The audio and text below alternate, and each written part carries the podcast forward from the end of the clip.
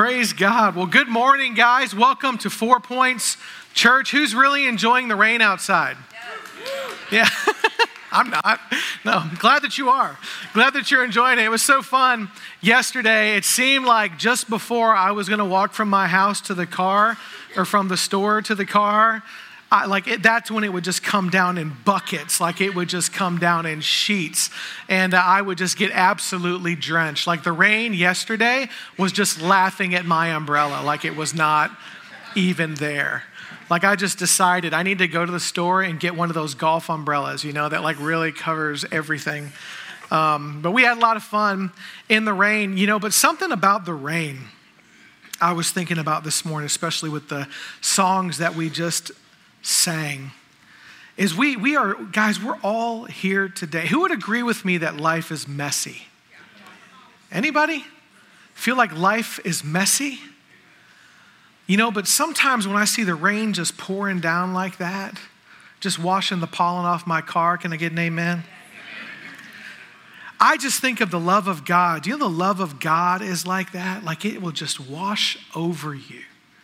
Like, no matter what is happening in your life, no matter what you're feeling, if you and I will just open our eyes, if we will just open our hearts to receive the love of God, it will drench us, it will cover us, it will wash it all away. We're going through a series here at Four Points called Better Together, which is really a sermon series going through the book of Philippians. We talked about it some last week. Um, the book of Philippians is actually a letter. It's a letter that Paul wrote to a small church in the city of Philippi in northern Greece. And today we're going to get into a passage still in chapter one, but a little later in the chapter, where we're going to get to see some of the mess going on in Paul's life. Mess that I think will also apply and encourage you and I. Because all of us would admit that life is messy. Do you know it's not unspiritual to admit that? I mean, we're not going to post on our Instagram account how messy our lives are. Some of you do, right? Some of y'all need Instagram less. Um, we typically don't put the bad stuff. You know, I think I joked before. It's like I love to post when I start showing up at the gym. I don't post about it when I'm not going to the gym, you know? I'm not like, hey, feast your eyes, check me out. You know, but I want you to know when I'm working on it because you're all thinking, you know, good job, Phil. You really should be um, working on it. But we all go through mess in our lives, right? Our lives are like seasons. You know, for us, some days go by and it feels like we're, we're sitting on a beach, holding a drink, looking at the ocean waves, watching the kids play in the sand. Like everything is great. In other seasons of our life, it's like the rain is falling and it just won't stop. Some days feel like we're living the dream. Some days feel like everything is going right. Some days we're just really excited about something exciting happening in our lives, right? You have a child, you get the promotion, you get recognized at work, your tax return's bigger than you expected, cha-ching. Your favorite team is winning. I'm a Cleveland Indians fan. They suck right now. Pray for me. your friendships are drama free. You've got your core group of friends, everything's going good, just sailing. Your family is drama free. Your marriage is strong and mutually fulfilling. Both of you are just dialed in. You can finally afford that dream home you've always wanted or that dream vacation you always wanted to take. We all have these summer seasons in our life. We all have these times where we feel like we're living the dream. A couple of years ago, I was riding in the car on vacation. We take our kids to this place, Wilderness in the Smokies. Sometimes I joke with my wife and call it Wilderness in the Smokies. Um, because our kids love to go down water slides. It's about the only place on earth you'll catch Phil shirtless because I don't know anybody um, there. So I don't mind that. Um, but we were riding in the car. I think we were coming back from lunch, and I was holding my wife's hand in the van, and she looked over at me and she said, You know, Phil, I'm just so happy in my life with you. Man, I tell you, that was like the greatest day of my life, right? Like I was just, I was, in that moment in that car, nothing could make me sad. Nothing could make me disappointed. Someone could have ran into me and my car could have been totaled and I still would have been smiling because the circumstances in my life were good. But do you know that things can happen and do happen that make our lives feel like life itself is a burden? Have you been there?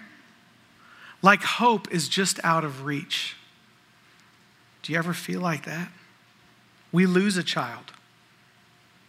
We're unable to have a child. You get passed by at work again. You owe more taxes than you thought you were going to get. Been there. Your relationships seem to be falling apart around you. Your marriage seems to be falling apart. You've been so disappointed that you stopped dreaming a long time ago. Have you been there? You see, life has seasons that we all go through. But what do we do in times like this? Turn with me to Philippians chapter 1, verse 12. Philippians chapter 1, verse 12. Here's what Paul says to the Philippians. It's a great name for a city, by the way. I'm a Philip. Named it after me. No. Philippians chapter 1, verse 12. Now I want you to know, brothers and sisters, that what has happened to me has actually served to advance the gospel. As a result, it has become clear throughout the whole palace guard and to everyone else that I am in chains for Christ. And because of my chains, most of the brothers and sisters have become confident in the Lord and dare all the more to proclaim the gospel without fear. Last week, when we opened up the book of Philippians, I gave a little context about how Paul, when he first showed up in Philippi, probably the first person to bring the gospel to Europe, like Paul shows up and he casts this demon out of this girl who, because of having a demon in her, is sort of prophesying and telling the future for people. And so the, some Philippians get really mad at him and he gets thrown in prison with Silas. A short amount of time goes by, remember? And there was a giant earthquake, and the prison foundation shook, and all the doors came open, and all the chains came off. And Paul and Silas were released from prison. And the jailer, he's about ready to commit suicide because he knows that he's going to be executed if even one of those guys escape. But Paul refuses to leave. He stays there and says, Hey, don't do it, remember? And he leads this jailer to Christ, ends up going to the jailer's house for an after party. Like it's a really good story. But here's what's different Paul is writing this letter to the Philippian church, and guess what? Paul is in prison again. And this time, there's no earthquake. And this time his chains aren't falling off. We don't know exactly how long Paul's been in prison, but it may have been years. And if you think our prisons are bad here, I mean, Paul was in this mud brick room. I mean, it had to be absolutely miserable being tortured and beaten and barely fed for years, maybe. The people Paul's writing to remember the miracle. They remember when he was released from, released from prison, but not this time. Paul is sitting in a jail cell when he's writing this letter. Let's start at verse 18. It's a funny thing for Paul to say, being in prison. yes, and I will continue to rejoice. For I know that through your prayers and God's provision of the Spirit of Jesus Christ, what has happened to me will turn out for my deliverance. I eagerly expect and hope that I will in no way be ashamed but will have sufficient courage so that now, as always, Christ would be exalted in my body, whether by life or by death. See, guys, Paul didn't even know if he was going to be alive tomorrow. He was rotting in a prison cell. He could be executed at any time. Paul had no idea what was around the corner for him. He was just committed, whether by my life or by my death, Christ will be glorified in my body. Verse 21 For to me, he says, to live is Christ and to die is gain. For if I am to go on living in the body, this will mean fruitful labor for me. He's talking about his ministry. Yet what shall I choose? I don't know. I'm torn between the two. I desire to depart, to depart life, to be with Christ, which is better by far. but it is more necessary for you that I remain in the body. Convinced of this, see, Paul had been thinking he'd come to a point of decision. Convinced of this, I know that I will remain and I will continue with all of you for your progress and joy in the faith. So that through my being with you again, your boasting in Christ Jesus will abound on account of me. But whatever happens, conduct yourselves in a manner worthy of the gospel of Christ. Then, whether I come and see you or only hear about you in my absence, meaning still in prison, I will know that you stand firm in the one Spirit, striving together as one for the faith of the gospel, without being frightened in any way by those who oppose you. Now, I like watching reality TV shows. I don't care if it's about race cars or garbage men. You guys already know that's one of my dream jobs is to be a garbage man when I was a kid, riding on the back of a garbage truck. But this is real, guys.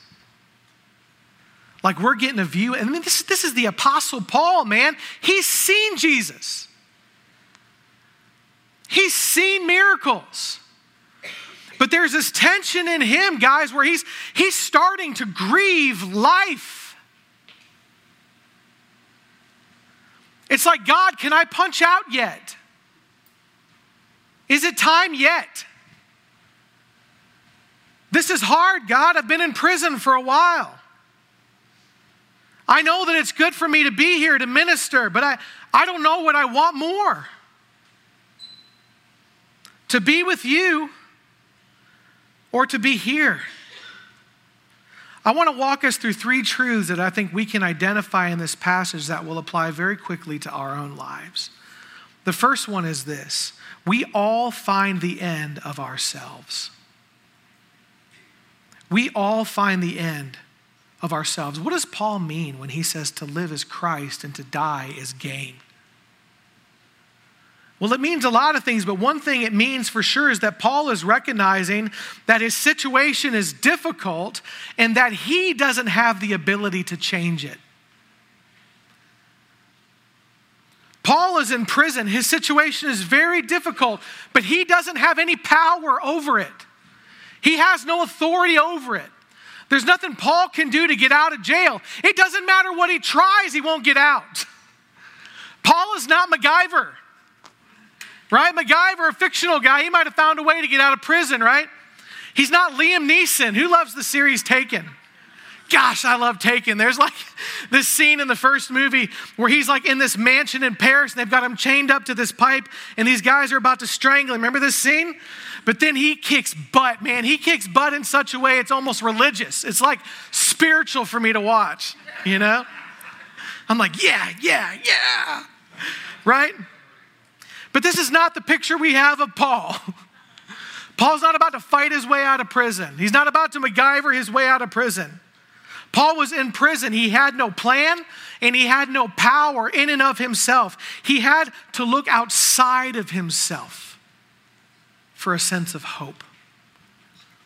He had to look outside of himself for a sense of rescue because he was powerless on his own. He had found the end of himself.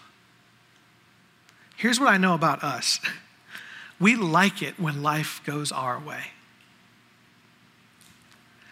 We don't mind hardships when we feel like they're manageable right? Like if you're a responsible person, you have a plan. You know, right now my retirement sucks, but I'm working on it. But listen, I'm one of these guys who just, I like to plan for the future. I like to have this buffer. Like I like to know that if hardships come, I have what I need to make it not a hardship. Sometimes when I'm really bored, I play this game Minecraft. You should see my storehouse there.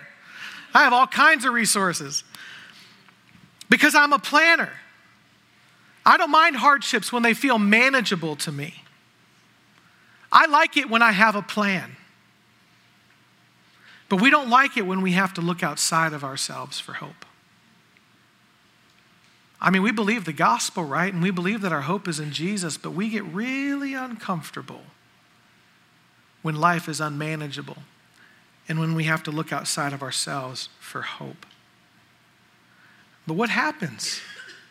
What happens, though, when we have to look outside of ourselves? What happens when the diagnosis doesn't change or the diagnosis gets worse? What happens when we get hit with another financial burden just when we thought we couldn't handle anymore?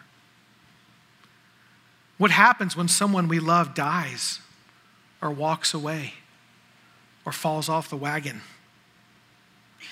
What happens when the circumstances of our lives are screaming at us that we have failed and that we don't have what it takes? Guys, this happens to all of us. It's part of what it means to be human, to go through the seasons of life. And the Bible talks about it. Listen to Romans chapter 8, verse 22. This is Paul writing a letter to another church, the church in Rome. And here's what he says to them He says, We know that the whole creation has been groaning as in the pains of childbirth. Look, I've never had a baby ladies, but I watched two be born and it looked like hell to me. So, amen. but Paul says all of creation, that's every created thing on earth, is groaning like it's in childbirth, unending. Not only so, but we ourselves who have the first fruits of the Spirit, meaning we're Christians, we have the Holy Spirit inside of us helping us, but we groan inwardly as we wait eagerly for our adoption to sonship or daughtership and the redemption of our bodies. Meaning this, guys, sometimes we, we, we feel like we have life under control and we don't give God a second thought. We don't give heaven a second thought. But if you haven't been there yet, you will be in a time in your life where life will feel like a burden to you. You'll be like Paul saying, I don't know what I want more. You'll feel that groaning inwardly, like, oh, Jesus, would you just come back?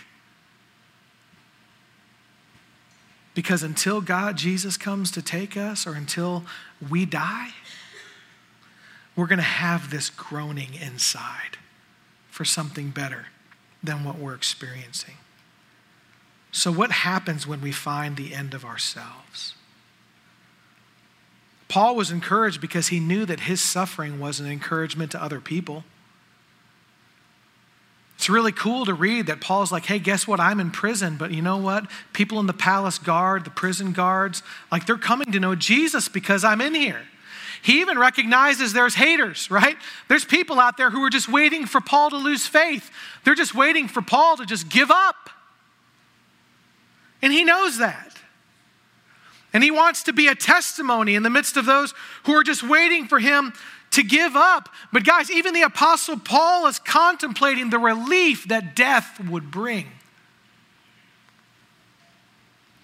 Most of us have been at this point, and it's not unspiritual to admit it.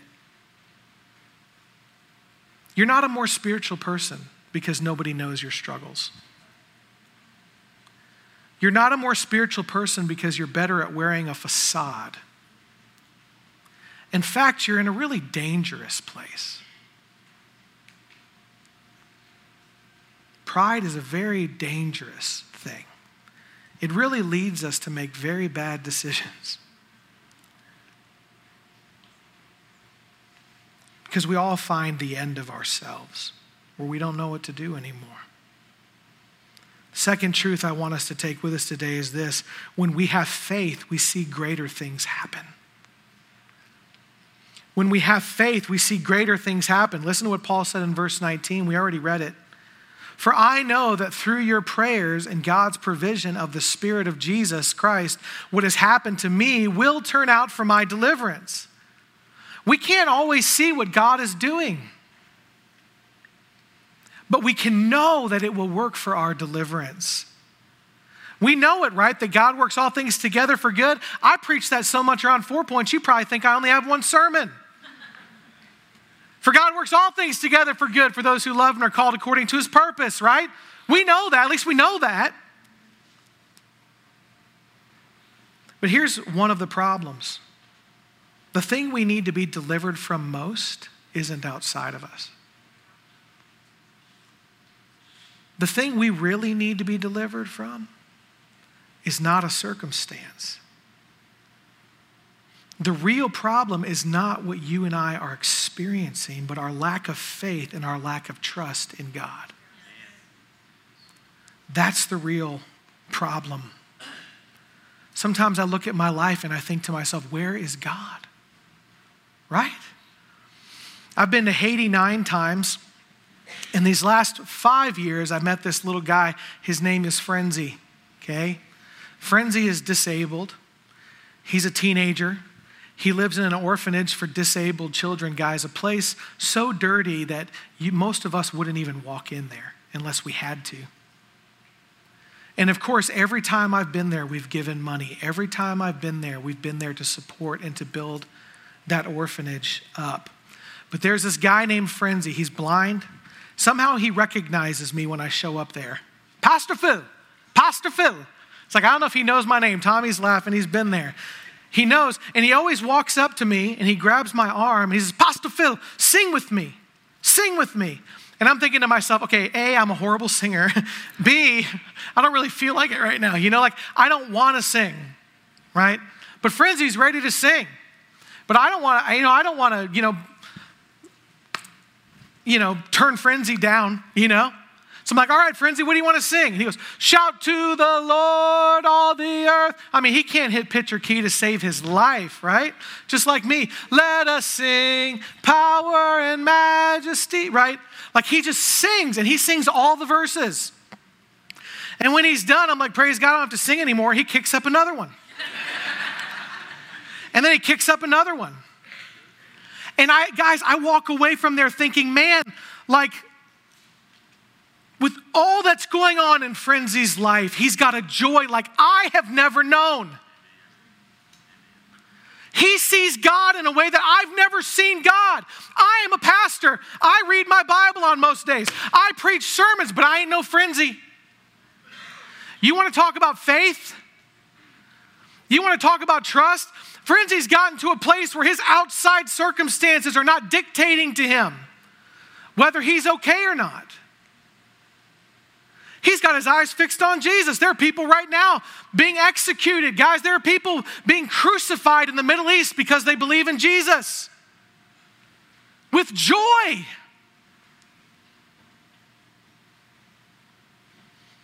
Oh, the battle I'm really fighting is not outside of me, it's inside of me.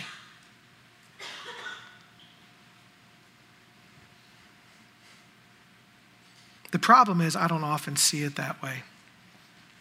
You guys know Miss Sunshine. I was hanging out with her visiting her mom this week. She made a statement to me I'd heard before, but it was such a timely reminder.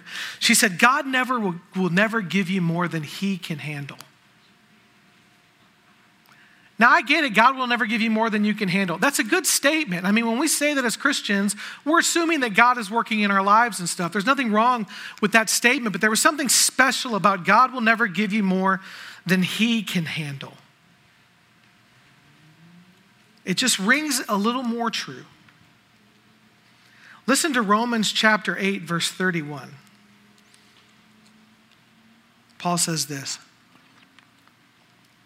What then shall we say in response to these things? He's talking about trials and tribulations. If God is for us, who can be against us? It's like if God is for you, who can be against you? Let me give us an illustration here. I was taking a missions team um, into Pittsburgh, and uh, Silas was there, so he remembers this story. Taking a missions team, we were driving in one of those white 15 passenger minivans that you rent from Enterprise Rentals. Can I get an amen? Some of our kids are going to be riding in that to the beach. And listen, you don't know if you're a Christian if you haven't ridden in one of those. That's, that's how you know you've been on a church trip as you've been in a church van. We were driving into Pittsburgh and it was like bumper to bumper traffic. I mean, it was packed, right? And I'm in this 15 passenger van. It's got a big V10 motor in it, I think, but it was packed full of people. So it's like, even when I'm like, I'm going like 30. You know what I'm saying? This, this thing is just like barely moving. So I try to stay in the right lane, but I come up on this semi truck. And so I go over in the left hand lane and I'm just creeping past him, you know? When out the corner of my eye, this guy with a ponytail and a Hyundai accent comes flying up on the right. I'm like, man, what is that guy gonna do? Is he gonna jump over this semi truck or what? He comes flying up and then he tries to cut over in front of me, but he actually hits the front of the van. So I'm driving and these things are pretty stable. So I'm like, bunk. I'm like, what is that? I look over and he's like, he's still running into me. Like he didn't bounce back. I mean, he's like, you know, feel the metal scraping. I'm like, oh my gosh, right? So I hit the brakes and I slow down and he goes in front of me, scraping the whole way, right? And then we come to a stop and he backs his car into the front of mine so I can't move. And we're in the middle of a freeway, three lane freeway. And I'm in the far left lane. And I'm like, oh crap. Like, what is about to go down, right? Next thing I know, he gets out of, the, he gets out of his car and he is acting like a crazy man. He comes up to the window, he's like, like he's beating on my window. I'm like, I'm just not gonna look over. I'm just not gonna look over there. He starts pounding on the hood, pounding on the windshield. I'm just talking to people in the van, you know. I look over at one of my interns, I'm like, call the police, 911, just call the police. So we're on the phone, and the police are on there like, well, it's a lot of traffic. We're going to try to get there. I said, look, you need to get here before I kick his butt. You understand? Like, there's going to be a bigger problem if you don't get here. But in my mind, you know, I'm, I'm, a, I'm being aggressive, you know, like the, you got that adrenaline. Have you ever had that adrenaline? Where like, I don't know what's going to happen. I'm a little bit scared. I'm also a little ready to fight. Like, what is about?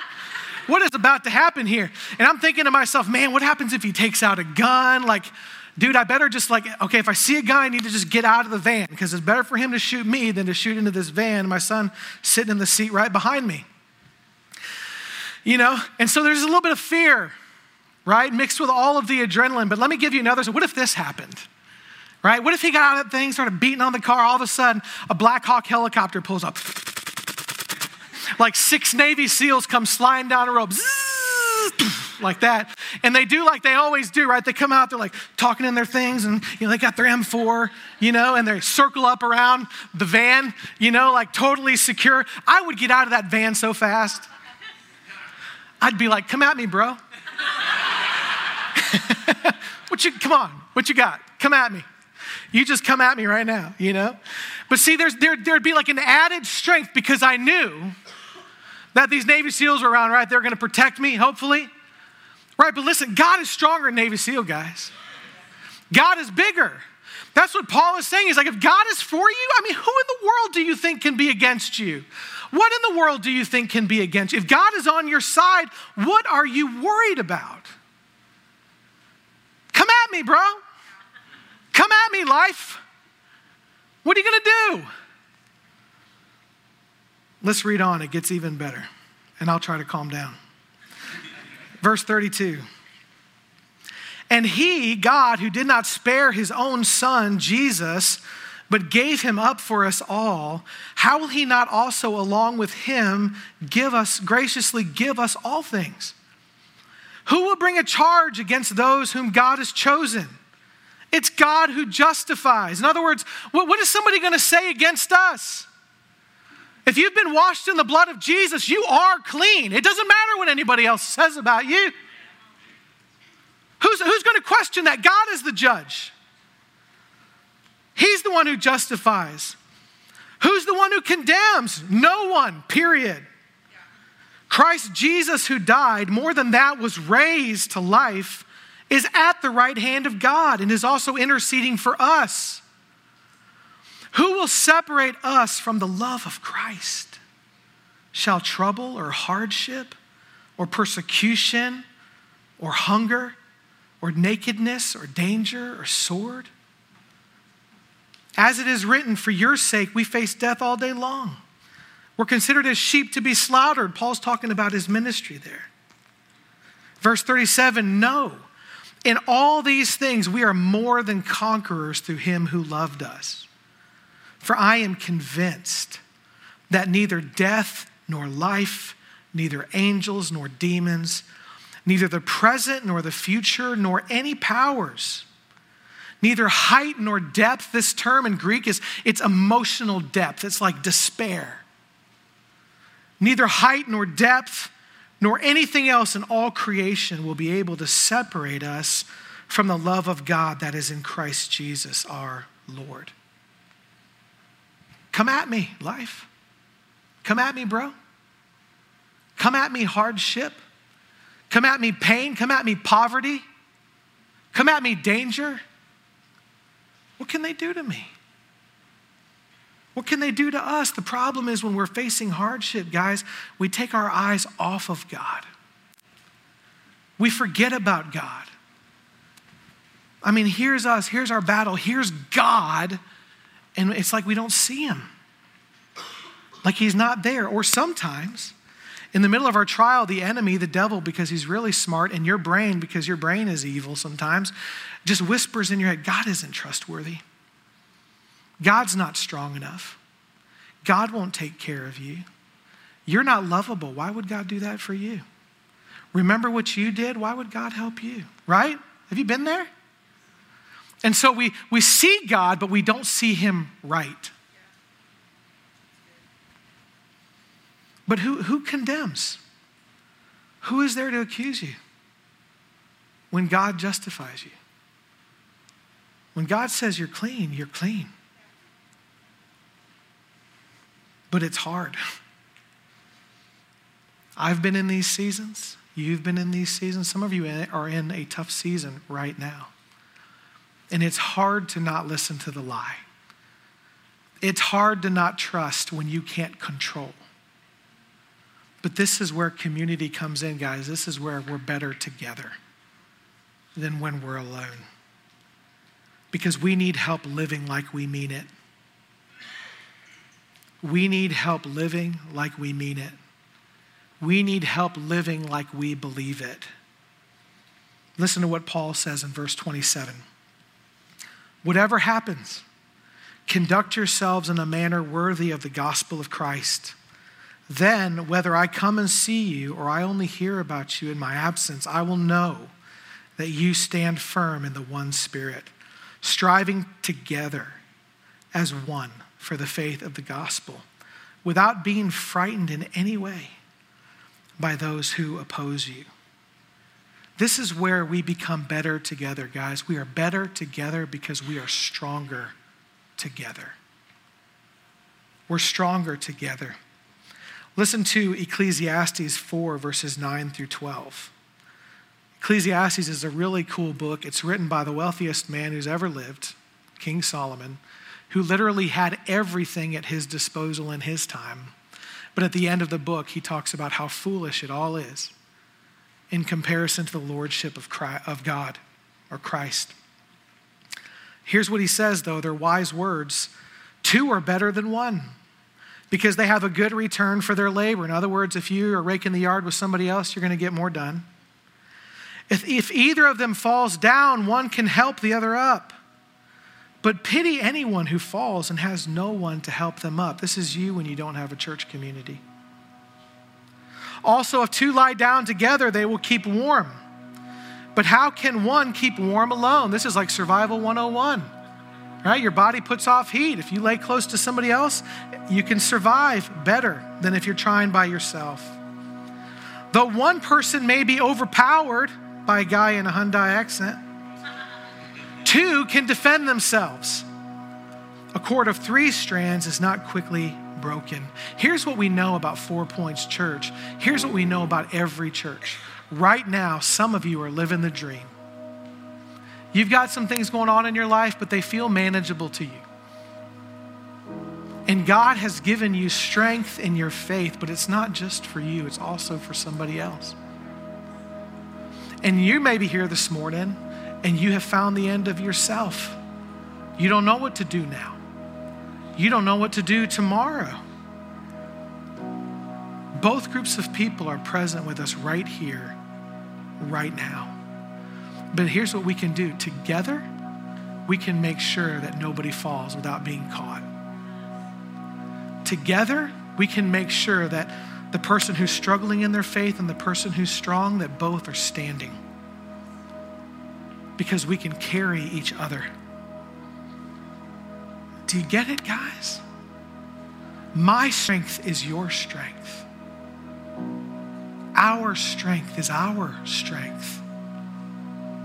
We're here for each other. God designed it that way. That's why you can't go to church in an open field all by yourself, because you won't have anyone to pick you up. And if you think you won't ever need to be picked up, you're a fool. That's proven a lie in every life of every person who has ever lived. You will not be the first person to ever live who made it on their own. You'll either be picked up by somebody else or you will crash and burn with your pride intact. Nobody needs to fall without being caught. Together, we can be a reminder to one another of God's faithfulness. When you can't see God rightly, somebody else can remind you. When you feel unlovable, somebody else can remind you that God loves you no matter what. Together, we can point each other to the cross of Jesus. We are better together because we're stronger together. So here's the invitation this morning. Some of our guys graciously gave their time this week, so thankful for Four Pointers who volunteer and serve. Built this cross that we have in the back of the auditorium now. And what I want us to do, guys, is I want you to identify that thing in your life that feels unbearable to you. It could be school, it could be a friend, it could be a family member, it could be your marriage, it could be your job, it could be feeling spiritually defeated. It could be feeling like you're worthless. It could be depression. It could be anxiety. What is the burden you've been trying to carry that you need to lay at the cross? Because if you give it to Jesus, He will carry it and He will carry you. So, as we sing this next song, I want to invite you to just make your way to the cross back there. There are some note cards. Don't put your name on it. I don't have to know who you are. We don't have to know that. Just write on it because God knows who you are. Just write whatever it is. It could be the name of a person, it could be a circumstance. Fold it in half and pin it up on that cross as just a symbolic way of saying, Jesus, I'm in over my head. I give this to you. This is out of my control. I give this to you. And I believe that as you do that, you will find freedom. Let's pray. Father, God, I pray that we would not leave today, this time together, feeling alone, that we would not leave this time of worship and in the Word, seeing you the wrong way. God, I pray that burdens will be lifted as they're laid at your feet.